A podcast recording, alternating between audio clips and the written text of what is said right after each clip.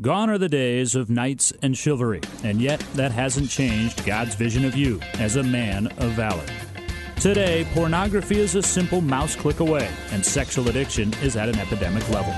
Dr. Mark Laaser is an internationally known author and speaker, the leading Christian authority on sexual addiction, and the host of Faithful and True's online radio production, The Men of Valor Program. Here now is Dr. Mark Laaser. Welcome to the Men of Valor Program. Randy, we've been aware of the fact that we're now well over, 230 shows? Somewhere in that neighborhood, Mark. Yep. So that gets us to, what are some of the things that might be new for our listeners. And basically, as we've been talking about this, it occurred to me that, not all of those 230 shows are on our website at this point, and maybe we should just go back to some of our basics and maybe do a series on what is sexual addiction and how we define it, some of the major components of it. One of the things that makes me think of it is that when Debbie was on the show, she was talking about what can be helpful to a wife, and one of the things she strongly believes in is that wives need to be aware of, or they need to be educated about addiction, and so when I speak at the wives workshop, that's often what I do. I try to define addiction for them so that they will have some basic understanding of it. So that's kind of what we're going to go over today, and in the next few shows, we'll try to outline some of the basic components of sexual addiction. Well, I think it's always a great idea, Mark, to emphasize the basics. We sometimes find ourselves trying to creatively think outside the box, or what have we not addressed yet, and so often it comes right back to the basics. No one's more qualified to speak about the basics of sexual addiction than yourself. So I kind of liked it when you came up with this idea today. I think our listeners are going to enjoy this. Well, let's get into it. Let me just give a little history. And the reason maybe I think of it is because there is afoot some efforts to put together collections of contributions in book form of some of the early days of the movement, some of the early days of the sex addiction field. And today at lunch, I spent a few minutes talking to the president of the intergroup of one of the 12-step fellowships for sex addiction, and he was challenging me to go back to some of the early memories. And in the meantime, one of my colleagues and I, Dr. Jennifer Schneider, are putting together a collection of chapters for a book that some of the early pioneers in the field of sex addiction have written. And so it's kind of a time, I think, as some of us are older, that we're kind of wanting to get back to some of the memories of how the field got started. And the sex addiction field is really only as old as 1976, when the first group of men met to try to use the 12 steps to recover from the various acting out behaviors that they were doing. And so when you look at that, that's less than 50 years that the whole movement has been out there. And to this day, it remains somewhat controversial as to whether or not sex addiction is a definable mental health disorder, or, is it somebody's invention so that they can make excuses for why they're, doing inappropriate behaviors. Well, while you're on that subject, I've always kind of been tempted to ask you, understanding that fact that it hasn't been certified as an addiction, what do you feel is the reason for that? Competition and jealousy and possessiveness. In other words, I think some of the psychiatric community has been resistant to it because they didn't think of it first. They haven't been exposed to it in terms of their training. They are somewhat jealous of the popularity of it in terms of, how popular the books are about it and so forth. So I don't know. I think psychiatrists are rather stubborn, or they're rather resistant to change, and that's been a part of it. I think others legitimately have really thought that what has been described as sexual addiction could be classified rather as a compulsivity. That's been the earliest debate that raged back when I first got involved in the field back in the early 90s, the late 1980s. And I'm always fond of the story of Bill W. and Dr. Bob, who founded Alcoholics Anonymous. And back in the 40s, Life magazine did an article about Dr. Bob and Bill W. in terms of the growing movement of Alcoholics Anonymous. And Dr. Bob, being a physician, was invited to speak to the American Psychiatric Association. And he went over some of the theories about the 12 steps and alcoholism and so forth.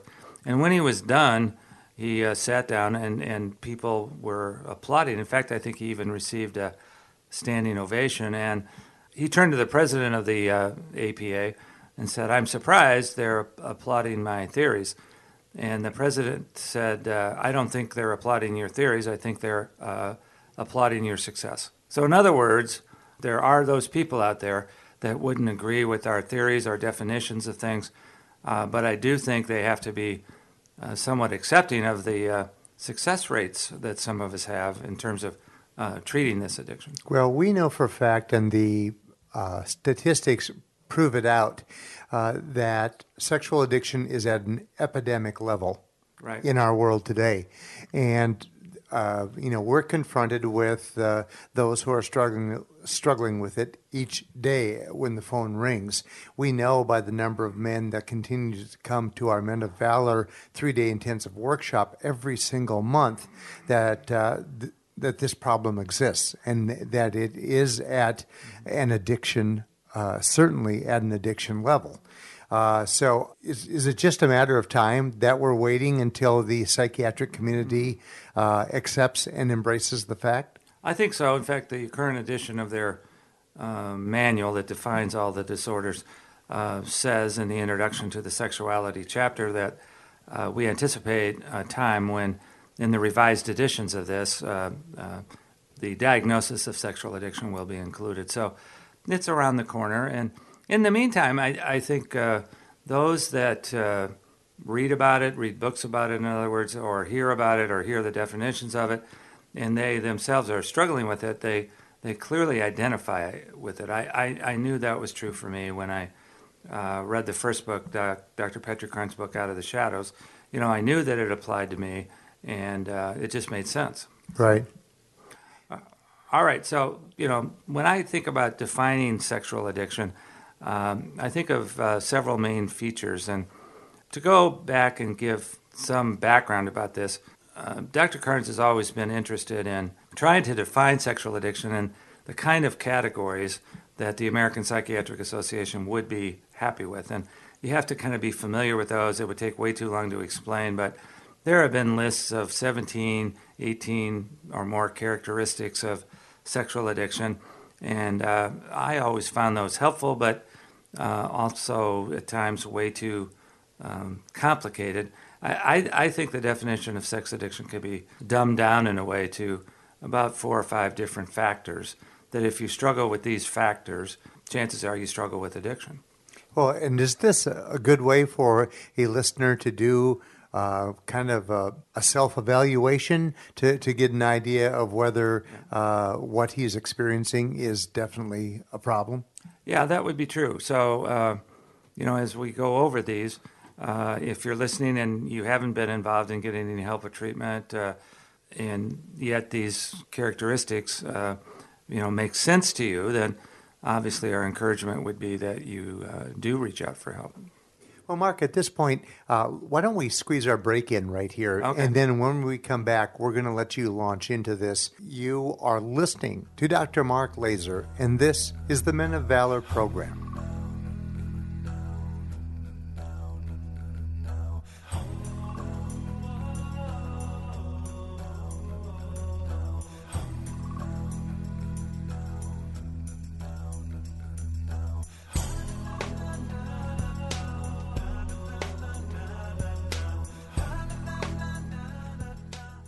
Do you struggle with the use of pornography?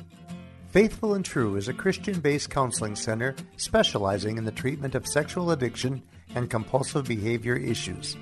Our well-trained staff has the highest levels of clinical expertise combined with personal experience to understand and effectively treat your sexual addiction. We have a proven track record for helping men who are seeking a transformation in their lives. Our Men of Valor three-day intensive workshops, led by Dr. Mark Laaser and Dr. Greg Miller, are the most effective and affordable treatment program in the country. Our workshop alumni rate our workshops as life-changing. We also offer workshops for spouses and couples. If you're ready to make a change in your life and are seeking a treatment program provided by the top Christian experts in the sexual addiction field, visit us today at faithfulandtrue.com to learn more. That's faithfulandtrue.com. Jesus loves me, yes. Jesus loves me, this I know. I know, yes. Jesus loves me, yes. Time now for the Trigger of the Week. Trigger of the Week. Since we're doing kind of a retrospective show, we thought we could go back to one of our older triggers, which is universal, and that is the fact that as we're recording this show, it's kind of in the middle of springtime, and some of the men are obviously coming in noticing that women are wearing less clothes. So it's getting warmer, and the shorts, and I think even Sherry, our administrator, was mentioning halter tops. I'm not sure that's a new fashion. I'm not sure fashion, whether that's still a valid fashion element, but yeah. But it is the season. You're right. Well, we don't need to go necessarily into specifics. It's just, you know, this time of the year when people are wearing less clothing, that tends to be a trigger that we could also have said retrospectively that spring break, which we've just a number of us. Done that, going to some of the spring break locations, that could be a trigger of the week as well. So, well, then, with that in mind, why don't we return our listeners to this retro concept that we're talking about today? All right. The first characteristic of sexual addiction that we always think about is the word unmanageability. And that comes basically straight out of Alcoholics Anonymous tradition where, the first step of AA is I admitted that I was powerless over alcohol, and my sins with alcohol have become unmanageable. So the 12 steps for sex addiction have adopted the same kind of, I admitted I was powerless over lust or sexual acting out, and my life had become unmanageable. When we think of unmanageability, we basically think of one criteria, and that is that at some point the addict has tried to stop, wanted to stop, and hasn't been able to stop. Some people worry that when we talk about this being an unmanageable problem, that the addict has absolutely no control over it, we worry a little bit that it kind of absolves them of responsibility for their personal decisions. And I've obviously thought about this, quite a bit over the years. And what I am talking about here is the perception on the part of the addict that they have tried to stop or made attempts to stop, but haven't been able to. I really think that one of the definitions of addiction, and it should be consistent with biblical teaching and biblical truth, and when I start with that, I always think of Paul's writing in Romans 7:15 when he says, the sins, or the good that I would, I don't do, the evil, or the sins that I hate, that is what I do. That is a statement of unmanageability, and I think all addicts would say that too. The good things that I want to do, I don't do. The evil sins, the sexual acting out that I don't want to do, that is what I do.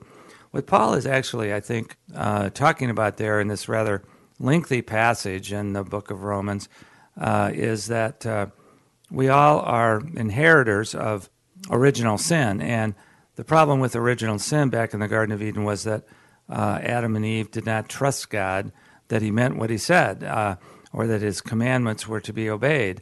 They were distrustful, I think, at some level. They were disobedient at some level. They knew God was there. They had talked to God.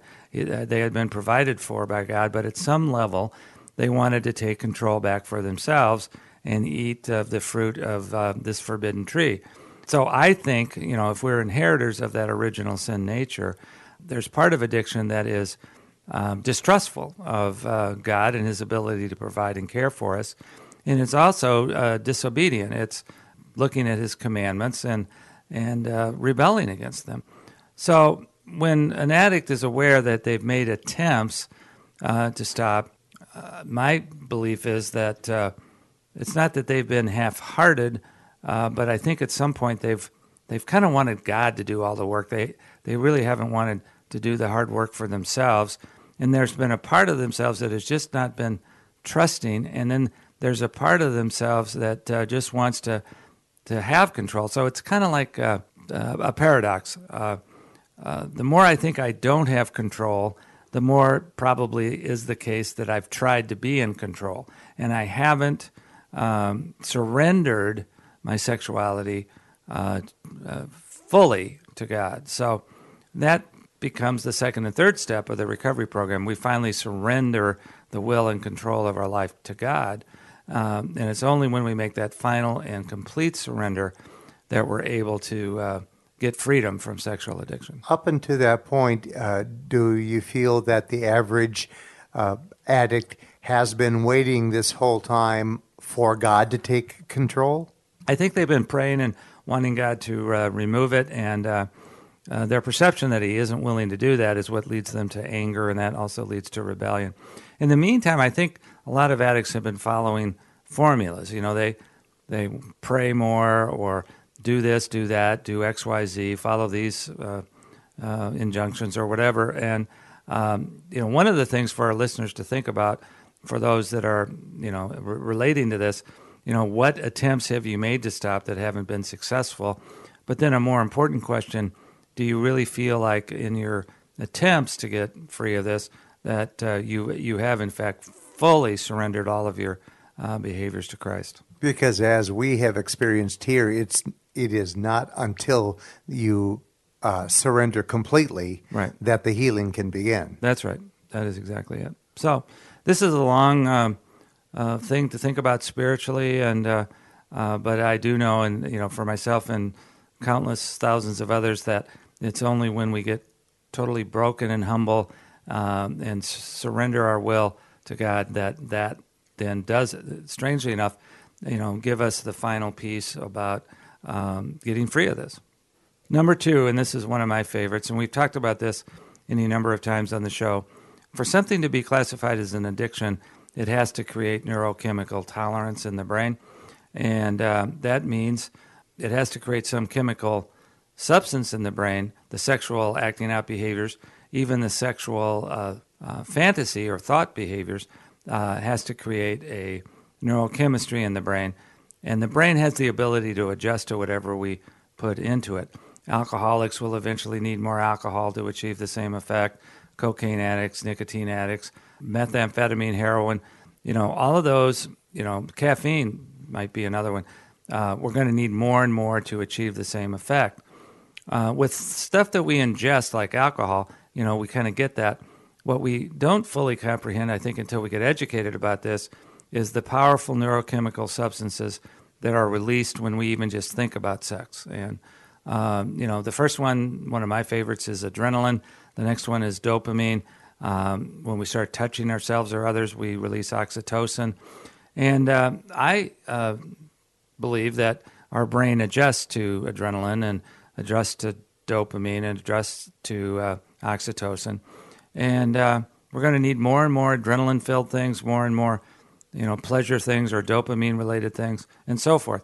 That's why the average addict, if they're relating to this, can identify that over time their addiction got worse, which is actually the third criteria, which means that if you are creating a neurochemical tolerance, you're going to need more of the same drug to achieve the same effect.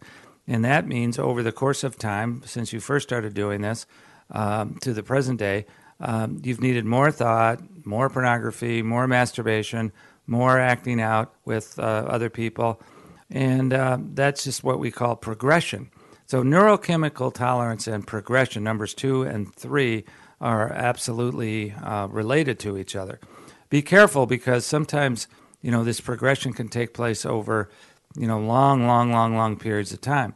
And a lot of the addicts, during certain times of their life, are able to stop for a week or a month or a year. The problem is when they get back to it, and they will if they don't get help, they'll get back to it at the same level at which they were when they left off.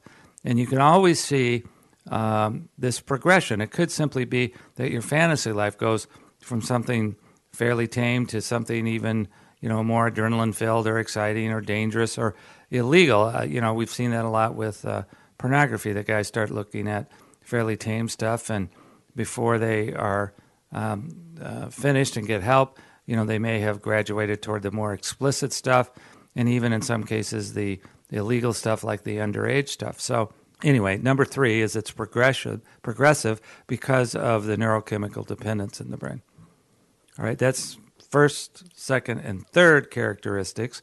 And, you know, they're really all related. Number four is that the neurochemistry of sex addiction is used to medicate feelings. So we've talked about this any number of times that, you know, going back into childhood and adolescence, you know, the average addict learned that the neurochemistry, like adrenaline is a natural antidepressant. So, you know, if they were lonely or lost or feeling estranged or feeling depressed, you know, they may have found that, you know, sexual thought, sexual behavior was a natural antidepressant. So they come to associate using those neurochemicals to manage moods. And that's another way of putting principle four, that if you have coped, if you have used, you know, the neurochemistry of sexual arousal and sexual activity to medicate a mood, you know, that's one of the criteria, and you've met that criteria. And until such time as you're able to unhook this association, it's going to be hard to get free, because this may be a drug that you've been using for, you know, in my case, it was 25 plus years that I was using this to try to manage my emotions. Well, and you have said before that many will use acting out as a remedy for everything from insomnia, you know, or having trouble falling asleep, and they feel that that's going to be the answer that's going to put them in the state of mind that they can relax and find themselves falling asleep. Is that true? That is true, yeah. A lot of times that involves oxytocin, which is the neurochemical you get when you touch, in this case, yourself. So you're in bed and you can't sleep, and you learn how to touch yourself and touch yourself genitally, and that does have mood calming characteristics to it, and yet you're elevating your adrenaline because you're becoming aroused.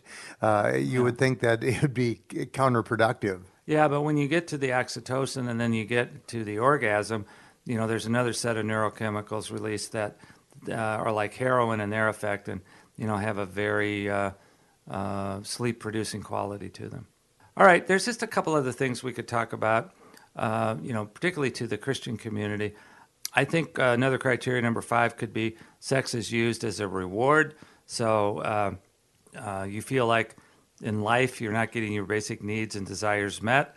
So you decide, based on your, in a way, self-centeredness, to provide yourself with your own reward. Sometimes addicts who do this after they've gone through a period of time where they feel like they've been doing lots of good things, you know, they feel like they are entitled to a reward, and so sex can be used to reward yourself. And that kind of helps a Christian sex addict to, you know, justify, which I don't, by the way, you know, there is no healthy justification for any of this, but I do know that that's how they justify it. So, you know, there's everything from my wife is not available enough to life is too hard, been working way too long, or whatever it is, and I deserve a break today. So anyways, if sex is used as a reward, that's a characteristic. And then finally, I would think sex sometimes gives us a sense of power, that I have control over things, which is, you know, counter intuitive to, you know, the first principle, which is that it's about being unmanageable or out of control. I was just talking this morning to a pastor who obviously has some struggles and tensions in his church, and struggles and tensions in his marriage. And he was saying that it seems like he doesn't have control over much in his family or his marriage. Doesn't seem like he has control over much in his church that he pastors. But he said, I always felt like I had control over my use of the internet, that I could turn these things off or on depending on what mood I was in. So I think it gives us a false sense of power. Those of us that have ever had affairs or acted out across the flesh line to get another person to be willing to be sexual with us, I think gives us a sense of being wanted, being chosen. some of those desires that we talk about, and it gives us a sense of power.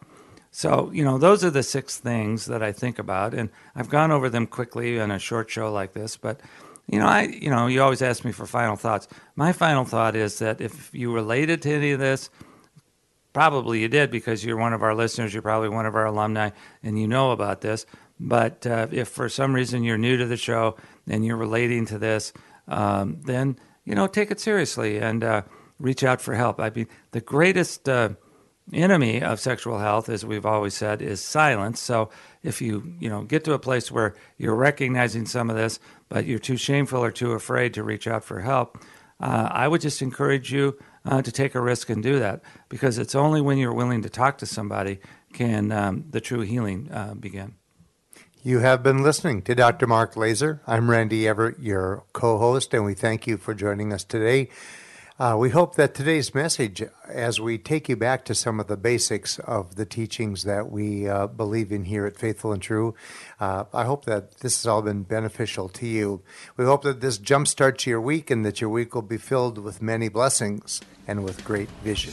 You've been listening to the Men of Valor program with Dr. Mark Laaser. For information about this program or to learn more about Faithful and True, visit us at faithfulandtrue.com. That's faithfulandtrue.com.